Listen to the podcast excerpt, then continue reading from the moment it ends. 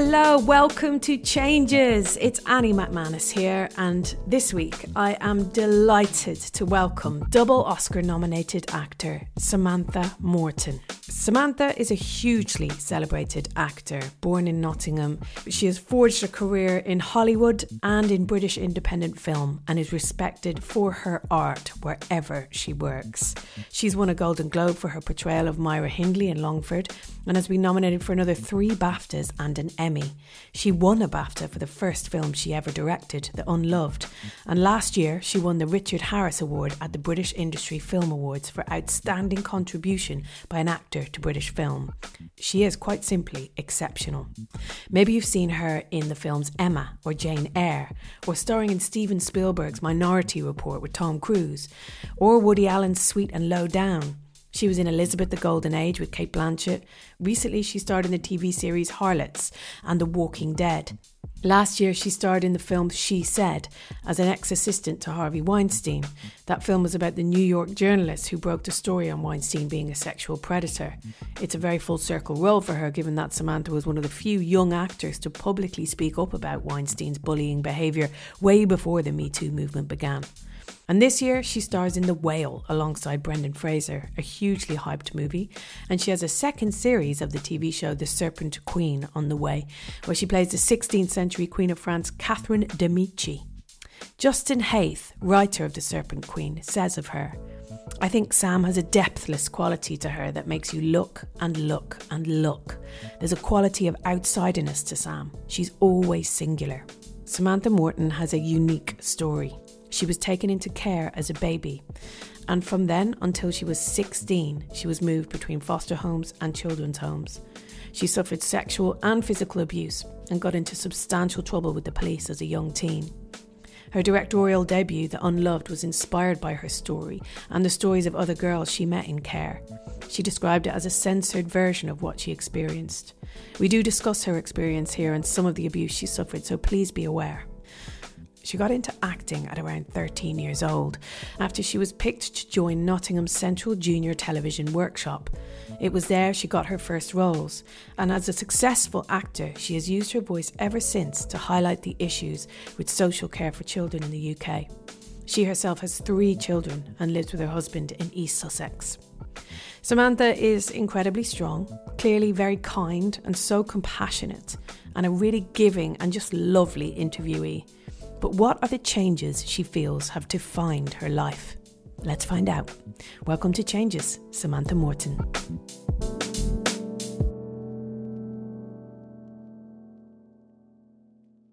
Just to start off with you as an actor at the moment, I know I've watched The Whale in preparation for this. I've watched She Said in preparation for this. I've had the best time researching this this this interview, seeing some amazing films. I've watched The Unloved.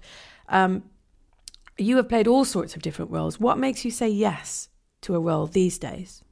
Sometimes it is literally because I've got to work. I'm not going to lie. I'm 45, mm. and at a certain point after my third child, I also I had lots of um, hormonal issues with endometriosis and adenomyosis, and so a Mirena coil because I had super heavy periods, and I gained about three right. stone. I was huge, and I was working out right. all the time, and I was eating correctly, but I gained a lot of weight, and that coincided with like my late thirties and it was brutal. I couldn't get a job.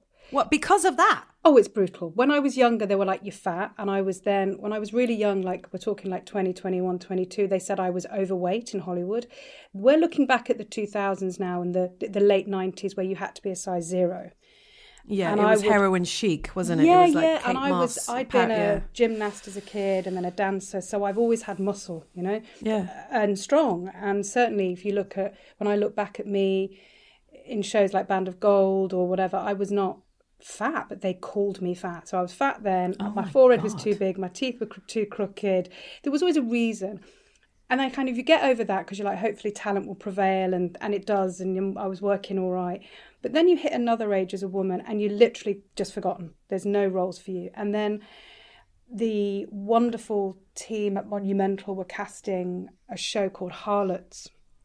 Mm. And yeah, they had offered the lead role to Helena Bonham Carter. She didn't want to do it. And so we have the same agent. So she was like, Sam, this thing's come in. The part's written for an older woman, but I want you to take a look at it because I think you'd be great. And so I read mm. it, I was like, yeah, it was amazing. And at that point, I've been like at the gym, you know, baby, you know, trying to lose the baby weight or whatever, and all the kind of hormonal stuff that comes with having this coil thing and dealing with illness and things like that. Yeah. And then, and so I just plodded along. So I, I, it's different, Annie. Like at certain times, you just got to pay the mortgage, and you try to take the best of mm. the best of a bad bunch, and you can't. When I was younger, I was really picky. I didn't care about money as long as me and Esme were okay and yeah. you know had an overdraft it was all about the art like the director the story the script and then I had three kids and a mortgage yeah. Yeah. and I was like yeah shit I, I I need to do the best work that's available to me um, mm. and also back then there were you know this thing of um, being a difficult actress when really now I'm considered not a difficult actress mm. because the things that I was difficult about are considered like okay now. Do you know what I mean? So like what? Give me examples. Oh, as a younger woman, I was difficult when I was 16 years old because I wouldn't come out of the trailer because I was doing a sex scene and the writer had written that Tracy, my character, would be giving a client a blowjob. I'm playing a, uh, I played a young prostitute in Band of Gold TV series in the UK. Band of Gold, and. Yeah the it was male directors mostly and it was there it, it wasn't kind of if you like written as coherently as now it would have been, you know, like, and so I'd arrive on yeah. set for rehearsal and the director would be like, okay, well, you need all that off. And I'd be like, what, all my clothes? And they'll be like, yeah, we, we need to see, you know, and I'd, so I'd go back to the caravan that I was sharing with three other women and be floods of tears. I was 16, 17 years old doing some of these shows. Mm. And the lovely wardrobe girls would be like, if you just put corn plasters on your nipples, then you'll be naked. But then the camera can't do that because this is the days before digital technology where they can't airbrush things out, you know? Yeah. So that yeah. that meant that I had a reputation for being difficult on th- that particular show. And then it was about God. saying no. I remember doing a movie in Israel with a director who I was doing a scene, a love a love scene, and he said with a with a megaphone coming out, he was like, "Take off your bra. I want to see your nipples."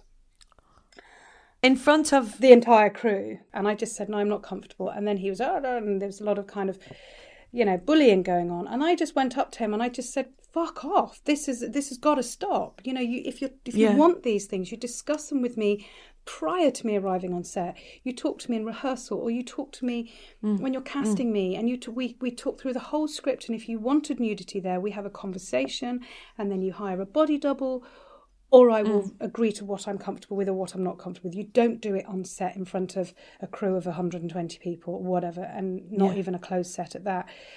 So mostly my my difficultness came from that, but also being a little bit more qualified than some of the people that I'm working with because I've done so much.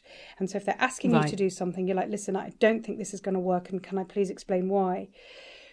But now I don't have that problem, Annie. I can I imagine people that. don't like being told. Yeah, how to work to... from a younger a younger woman. You know, well, potentially not younger. Probably... Potentially not younger. Right, Sometimes okay. it's just more experience, yeah. and you have younger men telling yeah. you what to do because they're directing you or whatever, and you're like, well, yeah, I've been on about two hundred film sets at this point, and and you so you always have to measure yourself about how mm. you talk to people to make them want you want everybody to be good. You never want to put anybody down or talk down to somebody or shout at somebody. It's about how can mm. I communicate with this person so they can see I'm trying to empower us both to get to the best solution, to get the best shot, to get the best scene, to get the you know what I mean?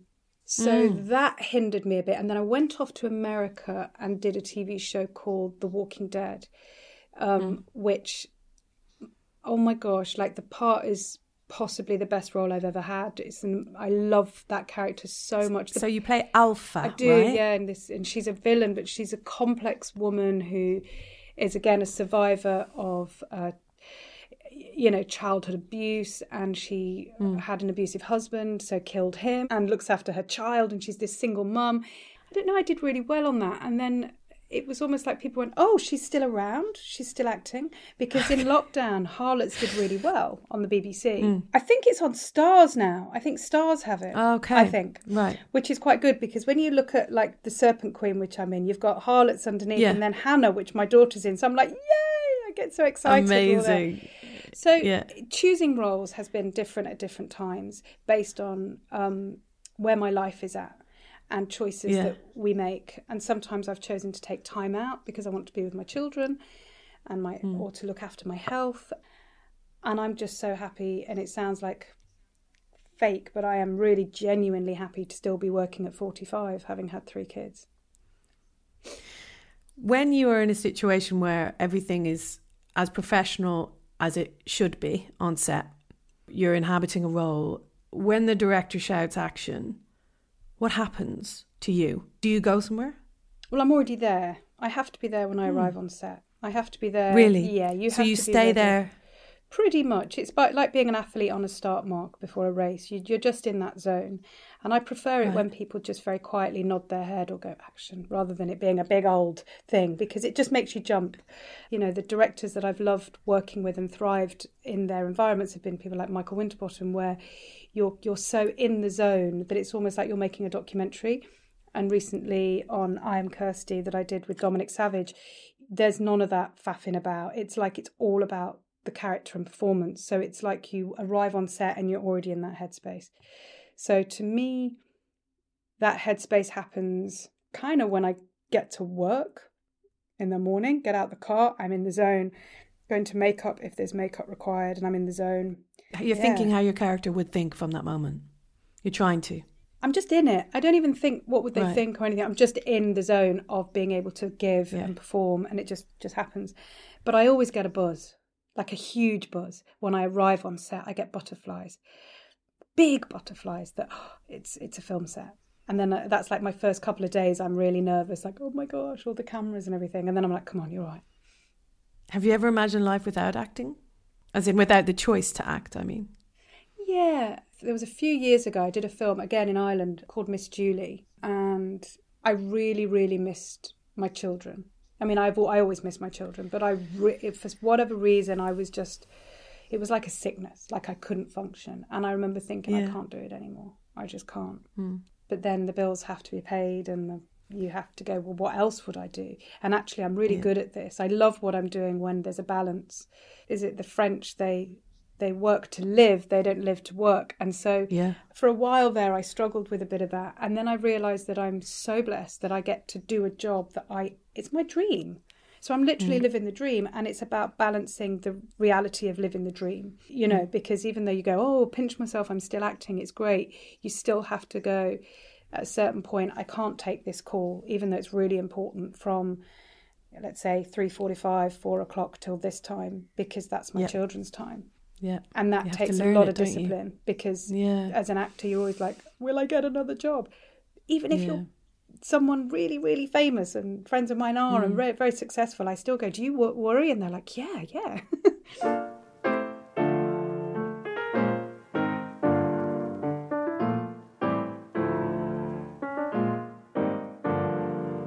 You're talking about dreaming there and this being your dream job.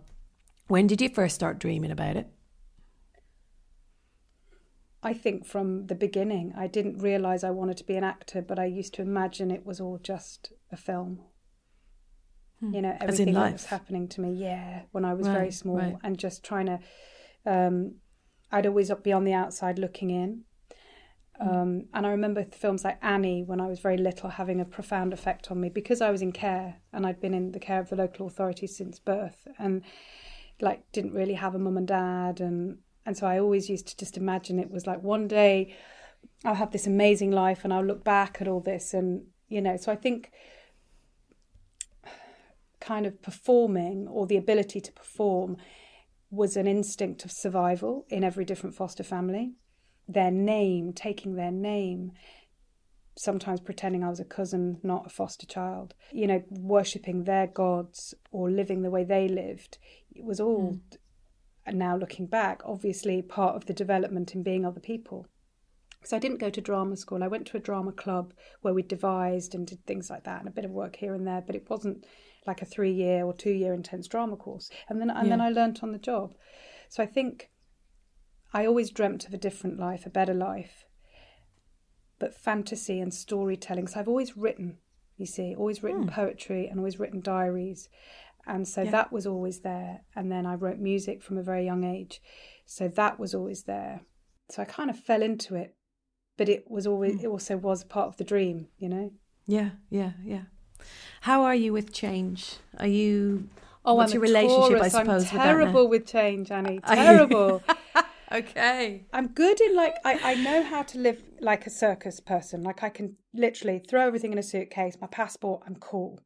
But there yeah. are certain things I don't like change because I need routine. I need certain elements of routine to function. I need certain right. rules to function. And if those are thrown out the window, then I can't function. You know. And is it, do you mean like just kind of daily routines? Yeah, yeah, like, like parameters for yeah your yeah, daily so like home life. To, when I'm filming, I have to eat a certain way, quite controllingly about that because of mm. tiredness and you know feeling like right. rubbish or you know sleeping, getting my full eight hours. Um, my puzzles, yeah. I do. A, I'm weird. I do a puzzle every night. I've got to do my puzzles, and they're in a book, like a puzzle book, like word searches and Sudokus Love and things it. like that. Yeah, yeah, I, yeah. I have to get off the phone. I don't like looking at the screens. Yeah. Um, uh, I always have I have rules like I have to be reading a book at all times because I'm always reading scripts and that's living up someone else's life.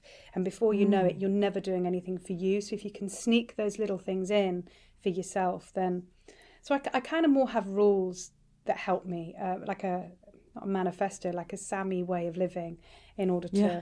to still be the best Sammy I can be for everyone else. Um, yeah. But I think my childhood, moving around constantly, different foster families, children's homes, being homeless, not to get the violins out, but it was pretty tricky, means yeah. that I'm capable of change. Um, I don't think that's easy for my family sometimes when I say, right, with this, we need to discuss this. I've been offered this job and it's a potential four year contract in Atlanta. You know, I talked to Harry first. It's like, do we do it? So you cited as your childhood changed, the kind of moving around, being in and out of care, foster homes, that kind of thing. In that time that you moved around, how many places did you reside in? So first of all, I was placed into care as a baby. Yes. With um, my siblings, that that two other siblings at that point. My mum, my mummy wasn't very well when I was born, and had had had a really traumatic pregnancy. So, and this is just going on what she said and trying to try and piece things together through family members. Um, and my dad wasn't very well as well. He, um, bless him. And so, when they were in hospital um, for mental health reasons, that's when we first went into foster families. So I was in and out of care since birth. So I'd be at home a bit with my dad, back into care when he was in prison or he was poorly and it was called a matrimonial interim care order. And so I was back and forth, back and forth, and then, and then at a certain age, it was deemed that I couldn't go home, really. But they didn't change my care order until 1989 when the Children's Act changed.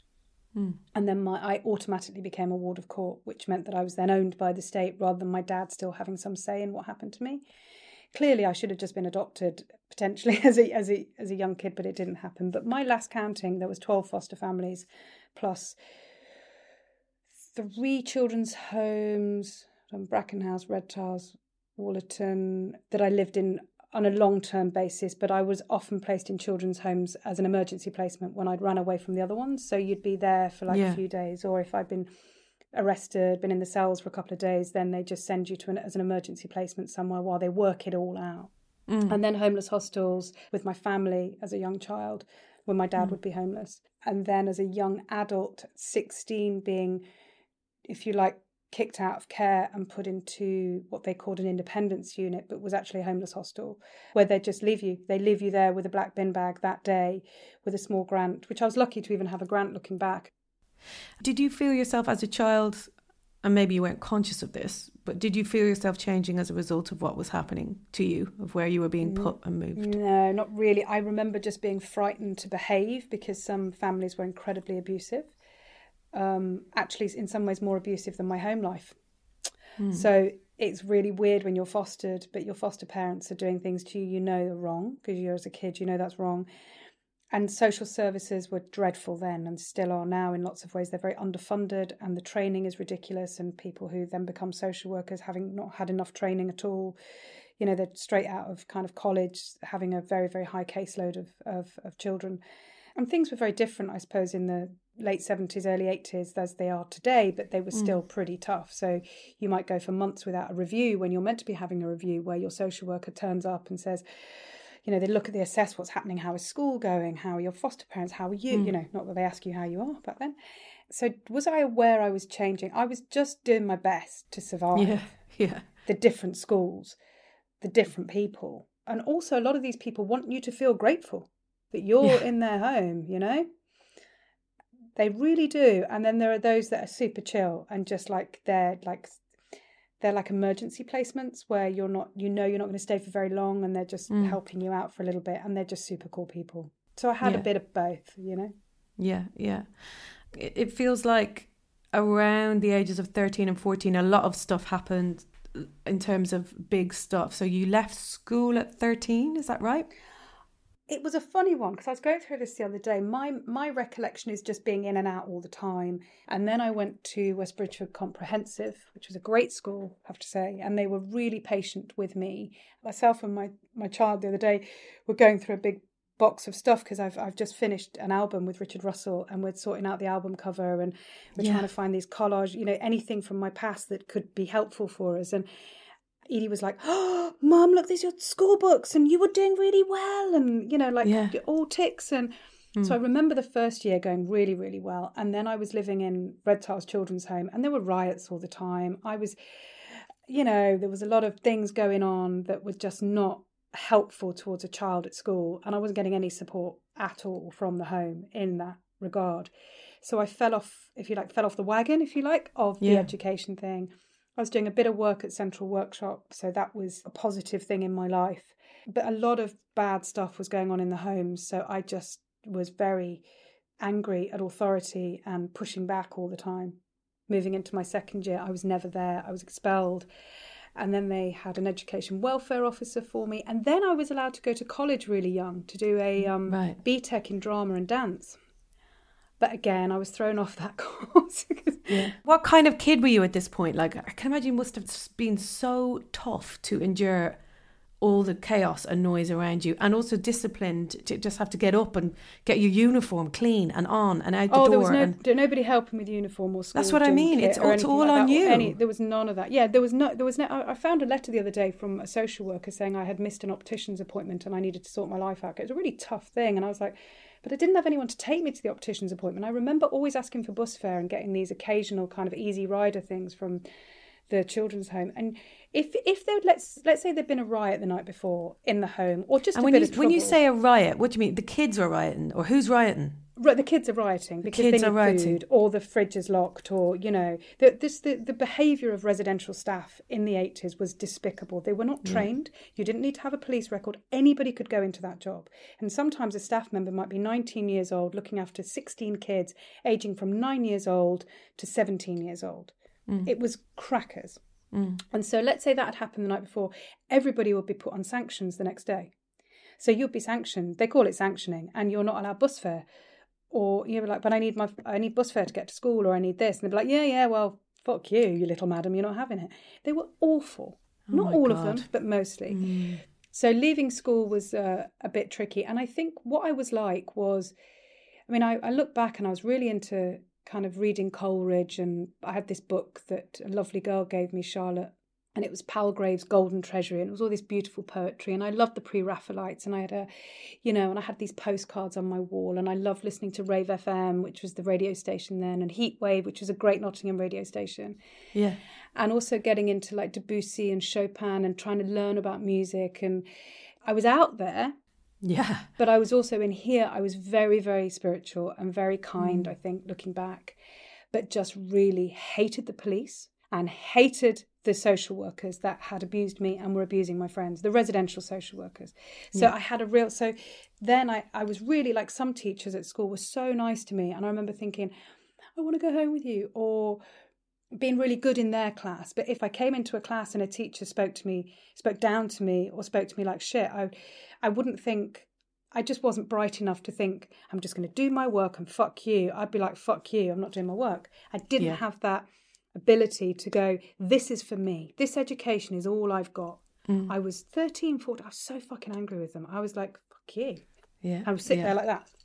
Yeah. You know, till I got sent out the class. I was like, great, I've been sent out. I'm going to go and, you know, do something else. Mm. And yeah. looking back, I was like, that's the one thing I regret that I didn't, you know, take that West Bridgford school education because it is a great school you know, and I, and I would have had that. But it's all worked out quite well because I've got I think four honorary degrees now. So I'm a doctor. I never use it, but I'm a doctor, and I'm like, it all worked out.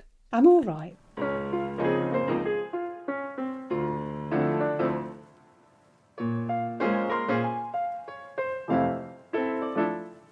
I watched an interview with you where you were talking about these residential social workers and you were talking about like there was sexual abuse that happened. There was also physical abuse that happened. You yeah. got punched in the face as a 14 year old. Oh, always abuse. Always. You used to get restrained as well. They called it pin down. And that was made illegal. But that's what they used to do all the time. So let's say you come in and you're like, um, you've missed dinner by five minutes and they've just like dinner's still being served, but you're late and you come in. They're like, oh, you weren't here on time. You're not having dinner. And you'd be like, oh, God, that's ridiculous. Can I please just have some food? And they'd be like, no. And you'd always have those staff members that are like jobs worth, you know? Yeah. And it was an it was an, a world open to abuse. You've got to think about and the power plays that were going on. Yeah. And so let's say you were like, fuck you, and you like picked a chip up and you chucked it because you were pissed off and you're a child. Mm-hmm. Not that I ever did that, but that I can imagine that scenario. It would yeah. be right straight in there, hands behind the back, on the floor, like you were getting like you were getting arrested. So pin down was used at any opportunity to belittle and hurt, humiliate, take the power away from a child that has an opinion. You could get pinned down if you told someone to fuck off if they were oh being rude to you. So there's a, there was a huge amount of physical abuse. Mm. I hope now, with the fact that kids have phones, that hopefully they're somehow in some way filming the abuse in some of these private run children's homes that we know is happening today. Yeah. Because we've seen it in all sorts of care environments for caring for vulnerable people, people with mental health issues. Those jobs are open to people that just love to hurt people. Yeah. You know, some very, very sick individuals, as well as some incredible individuals the whistleblowers are signing, you know, they, they make you sign an NDA everywhere you go now. So we're, we're in situations where staff members who watch kids being abused or things happening that are not okay, they're not allowed to, to say anything because they have to sign an NDA. Oh my God. Watching The Unloved, which was your, your first um, directorial project, was so powerful in terms of how you depicted this young girl's um, journey through care. People are like genuinely abusive and oppressive and bullying and something you've always talked about is this idea of people can be both. You know, to you as a child, they could be someone who you look up to and think it are amazing, but then equally can flip and take advantage of you like mm. that. It's so powerfully depicted in that movie because it's seen from the perspective of this um, main character who's a young girl. And I wondered, like, afterwards, I know it was watched by millions, had a huge viewership. It won a BAFTA. It was so successful as a film. Do you think it changed people's perspectives? Did people talk to you about it? Like, how did people react to the film, I suppose, and the content of the film? Well, what was incredible was Channel 4 decided to make a whole season out of being in care. It was really, I was so proud of them and, and appreciative. And so, not only did you have The Unloved, it was called the Care Season. So, they played lot of documentaries and they did a whole right. kind of season around it and we had the highest viewing figures ever for a single drama on Channel Four, and it won quite a few BAFTAs. It won the you know the whatever BAFTA that the director, the producers, the director get, and then all the actors Amazing. got BAFTAs, and then Robert Carlyle won a Best Actor, and it was like it was just great. So the the Labour government at the time called me in, and wow, yeah, that's pretty major. Closely with Ed Balls, and he was amazing. He was like, okay, watched it. What do we need to do? What have I got to do? What can I do? And I went like, first of all, we need more social workers. They need training let's look at areas where we can improve this because one of the problems is there are not enough social workers. So social workers have crazy workloads. Really stretched, yeah. Yeah, like in and he immediately changed that overnight and he put money into policy changed policy i was called like a czar and then the minute they lost power the coalition government of uh, lib dems and conservatives just cut that off completely. They didn't want a conversation with me. And to me, it's not about whether it's Labour or Tories or Lib Dems. I was like, can I just speak to people about this? And they didn't want mm. to talk to me. So it did change a huge amount at the time. Then moving forward, the government that came in just didn't want to know about young people in care and still don't, mm. sadly. Mm it's remarkable though the kind of the power of film. You know like my first instinct there when you mentioned ed balls is why did it take him watching a film to realize what needed to change? You know if that's his job to oversee that. But also thank god for the film if you know what i mean. Yeah. Yeah i think it's about it'll be i don't know we'll see where we're at moving forward because my second feature is part of a trilogy the unloved yeah. so the second feature is it's called starlings and starlings, it's about leaving yeah. care yeah. And at the moment, uh, the situation is it is legal for them to just kick you out at 16, to put you in, and also to be in unregulated places from 16 where Ofsted yeah. aren't involved. So you've been care all your life, and then at 16, they just they can put you in a tent, they can put you in a caravan, they can put you in a in a boarding house with people that have just been, you know, come yeah. out of prison that are sex offenders. They're they're just not looking out for you at all. They just go, not our responsibility. Um, and I believe that to be wrong. I think it should be 18. I think the, the, the, government has a legal duty of care to children in their care till they're 18. But the government seems to think differently on that one. Um, sadly, Film 4 don't want to read my script, my second yes, feature. Yes. And yeah. the BBC have not gotten back to me, and I sent it to them probably over eight months ago now. Right. And so I'm getting a lot of brick walls here, and it like people don't want these films that say it's not funny, it's not hot. What, what is it? You know, we're, we're not going to make any money on it. Or don't even want to read it because it's too grim. And I think that it is about time. Men get to tell stories all the time mm, about mm. struggling men, struggling. That it's like, why can't I tell a female story? Why does it have to take Ken Loach or as much as I love these people, you yeah. know, Dominic Savage with the I Am series, why can't we tell our own stories? Also, it's tried and te- like you've proven, you've proven oh, that there's an audience for it. It's not yeah, just but like af- after the Unloved, people are saying we don't want to watch these horrible stories. I'm trying to say that you know, this isn't some kind of hard hitting docudrama. I'm a filmmaker and cinema is important. But also, people right. do love that. Look at fucking Happy Valley. It's the bleakest thing ever. Yeah. It's like, like it's it's like, uh, people yeah. love people love yeah. that stuff. But I mean, in a, very you know, this, it's real life. I'm not saying it's entertainment. But, but our you know government, I mean? the government patronises us. The arts are considered nothing. They really, really are. And I think it's not just the story that's important and why that story is important. Cinema is important, filmmaking is important, theatre yeah. is important, music is important. The arts are so important to us as a society, I believe, as a development of, of humanity, yeah. but also for people to be involved in the healing aspect of it and not discounting the billions of pounds it brings to the economy. Mm. It's so short sighted of them. You know, yeah. sometimes I go, I wish I was French. the French love cinema. Do you know what I mean? They put they put money into cinema. It's like the BFI is struggling. The it's just like ah, everyone's begging for money, but it's like some things are so important. Yeah. You know, and I don't mean to be kind of anti-male, and I'm like men are allowed to tell no, their stories. but they, when you look anti-male. at the percentage, it's not anti-male. Yeah, but when you look at the, the percentage of films and the, the st- statistics about the stories that they're allowed to tell and why, and they're funded, and you know, it's like, oh, come on.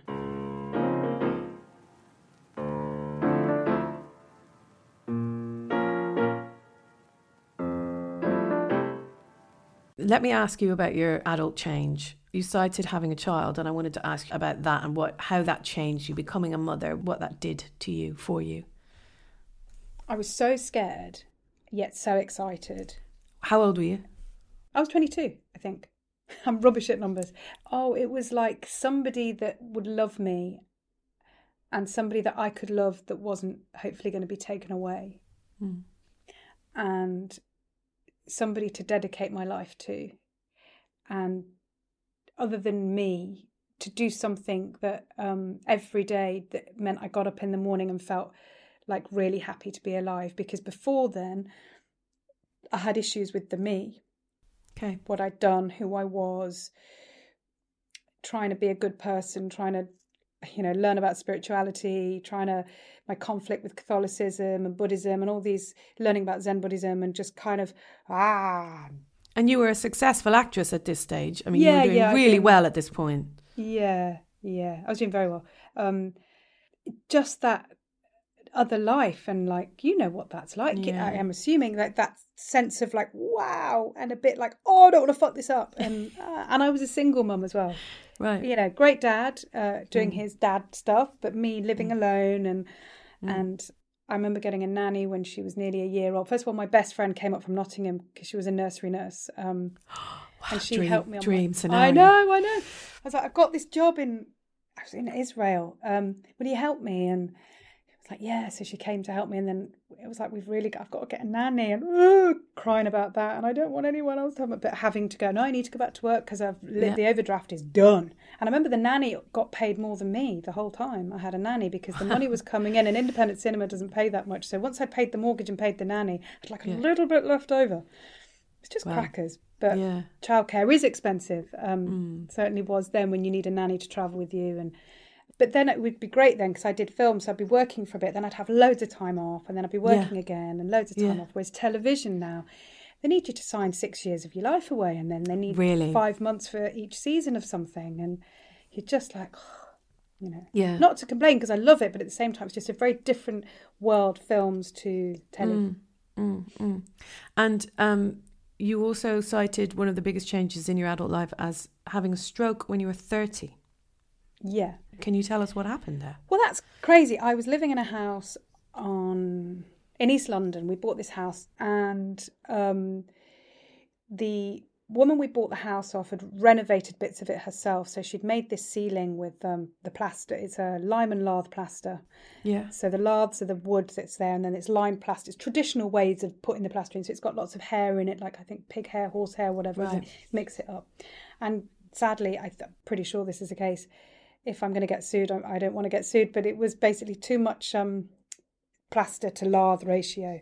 Okay. And I was standing at the bottom of the stairs. We were taking all the kids out for pancakes in Spitalfields Market, and I was standing at the bottom of the stairs, like, "Come on, guys, we've got to go." I was off to Russia the next morning to make a movie with Woody Harrelson that I didn't end up doing, obviously. But um, right, yeah. just looking at the kids, and they were coming down the stairs, and then the entire ceiling in the hallway just fell on my head and caused a vertebral artery dissection. I was, uh, yeah, I was very, very lucky that they they you know, on the MRA scan, when they put the dye in, they kind of could see where I'd had. I'd had two strokes. And being able to treat me very quickly, it's all about how quickly you discover the stroke right. and get the treatment happening. That I was lucky wanting to rehab quite early on. So, yeah. What were you having to rehabilitate? Learn how to walk again and uh, wow. talk properly because a thing called disfluency happened, which I still have a little bit of, where your your thoughts and your words are not connected. Mm. Like I can't find the words as quickly as I'd like to. Mm. Um, and apart from the physical changes, obviously, which still affect you, how did that change you, your outlook? Oh my gosh, I think I. This is going to sound like woe is me, and I'm not because it is a bit funny. I had a car accident when I was younger. I was hit right. by a car, and I was knocked out cold. It was a really bad accident, and I saw everyone putting coats on me. I remember seeing all the faces of everyone in the ambulance. Mm. But I didn't wake up till I was in the hospital.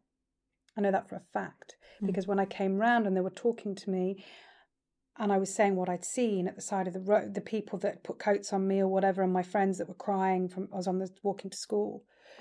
Um, they were like but you've been asleep the whole time. You were you couldn't you've been unconscious. So that was life changing for me as a kid because i then realized that there is something other than what we are now. If i was knocked unconscious eyes closed wasn't wasn't with it.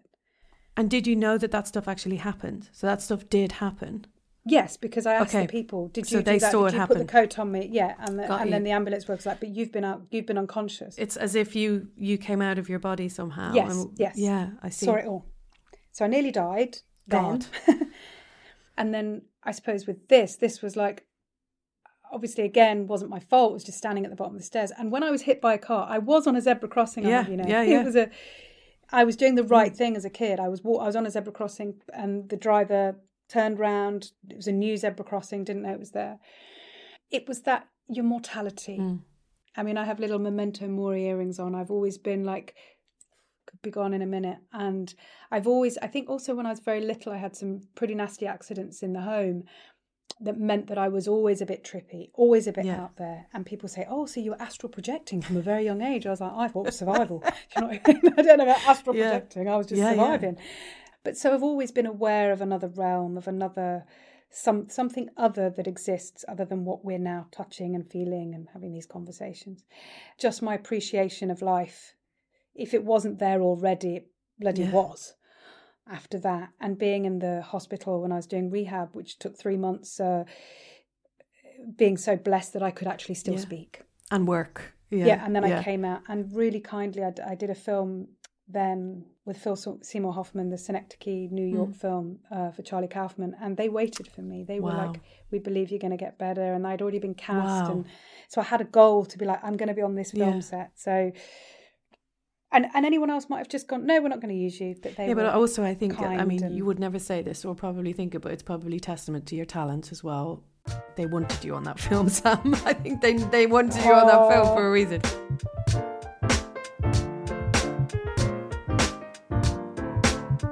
What's the change you'd still like to make or see moving forwards to your life, if at all? I'd like to get to a point once my children have touchwood left uni or them independent that I do 50-50 charity. So 50% of my life is for charity work and the other is is for me and family. So you would leave acting or when you say the me and my family that's acting for you and your family? I'd probably do less acting. Got you. And it would be about taking my I have a job with the World Health Organization at the moment, mm-hmm. and I have I work with other charities like the NSPCC. That that would be an would be almost like a proper job rather than a bit here and a bit there. Yeah. But that would be like I would dedicate a lot of my time to those causes. Yeah, because I'd like to do that more. And can I ask you about the music? I'm yes! dying to know about the music. I saw you in a Guardian article talking about it, and I was like, "Oh, what? How's it been? You've written, yeah. you've written an album." Richard and I have made an album okay. and written an album together, okay. and we are a band, and we are called Sam Morton. Okay, I oh we went God. through different like what we're going to be called, and it came up with Sam Morton. And the album's called Daffodils and Dirt, and wow, think like a single's coming out in September and then the album I think later. God, I wish I was still on the radio. Done. We mastered it. We mastered it the other day. Um, and what kind of music is it and how has it been pro- like made? We're make... synth pop duo. Oh That's my how God. I'd say we are. so you're going to be synth doing gigs? Yes, I've got it. When I get back off Serpent Queen, we're going into rehearsal immediately so that we can start playing live. What was it like making it, going in there? I mean, you... talking about changes. Yeah, talking about changes, life changes. How? Like the best. Oh my gosh! Like first of all, all the writing I've always done that having and kind of playing piano and the music, just kind of being an author of your own work. Yes, like yes, as an actor, yes. you're always being directed, and then you watch it, and you go, "What? They edited it like that? Yeah. Oh my god, that's not how I performed mm. that." The sound, and then they put cheesy music yeah. on it, or you're like, oh, "I hate this score." Yeah. You know, this is like us it's Richard and I, and it's everything we love and everything we wanted to say. And he is, I believe, a genius. Yeah. And just um just singing and I'm there singing and, and just how that made me feel so healing it's so something healing. deeply primal about the act of singing isn't it in terms of it being a healing yeah. thing yeah yeah yeah yeah that felt amazing mm. and it kind of my family are polish and irish so there was this kind of it's very like i don't know this thing about storytelling right. and um I've always loved to sing song. My granny was always like, "Come on, let up you get, let's yeah. have a song," kind of thing. Yeah. And there's always been that in my life, and I, I don't, dare I say this, I don't really like musicals. I you. never wanted to do musical mm. theatre, so that was never an option. I was like, oh. yeah. I had a manager when I was younger, and I fancied myself as like a Dina Carroll back in 1992. Love it. I remember once going and singing doing a bit of session singing for Nightmares on Wax. Mm. It must have been 1991 or two. And I was just this little club kid, you know, who'd got a manager. And yeah, I was yeah. like, yeah, I'm going to be this. It was so ridiculous. But they were very kind to me and they gave me the tape. And I didn't make it to the album. It's fine. Um, yeah. But then friends of mine that were doing like rave tunes at the time, mm. I'd be like in their studios going, ah, yeah. whatever, like, you know, trying to just some way get involved.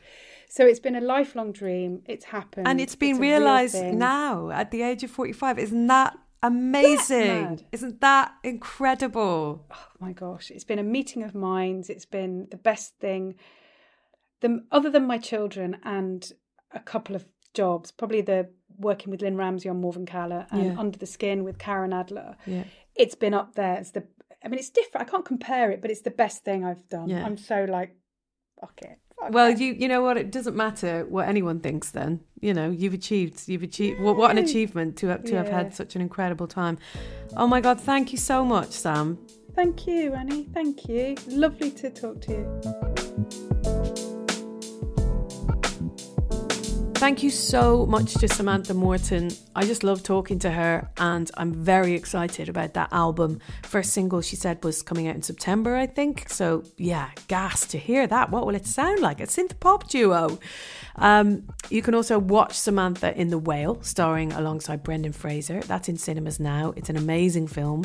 Brendan himself is nominated for an Oscar. Samantha's part is smaller, but it is by no means less impactful. She's electrifying as Brendan Fraser's ex wife in the movie. She's so good. She Said is available to buy or rent on digital download or DVD now, and The Serpent Queen is on Amazon Prime. So it's all, it's all out there. Go, go view it at your leisure. Thank you so much for listening to Changes. I'd love to know what you thought of this one. I love hearing from you. Do let me know. Reach out on Instagram, Annie Macmanus on there. And don't forget to rate us, review us, subscribe. You'll get your episodes every Monday morning straight into your inbox. It helps us so much. Uh, do share as well if you get a chance. Thanks so much for listening. We're going to be back next week. Changes is produced by Louise Mason through DIN Productions. See ya.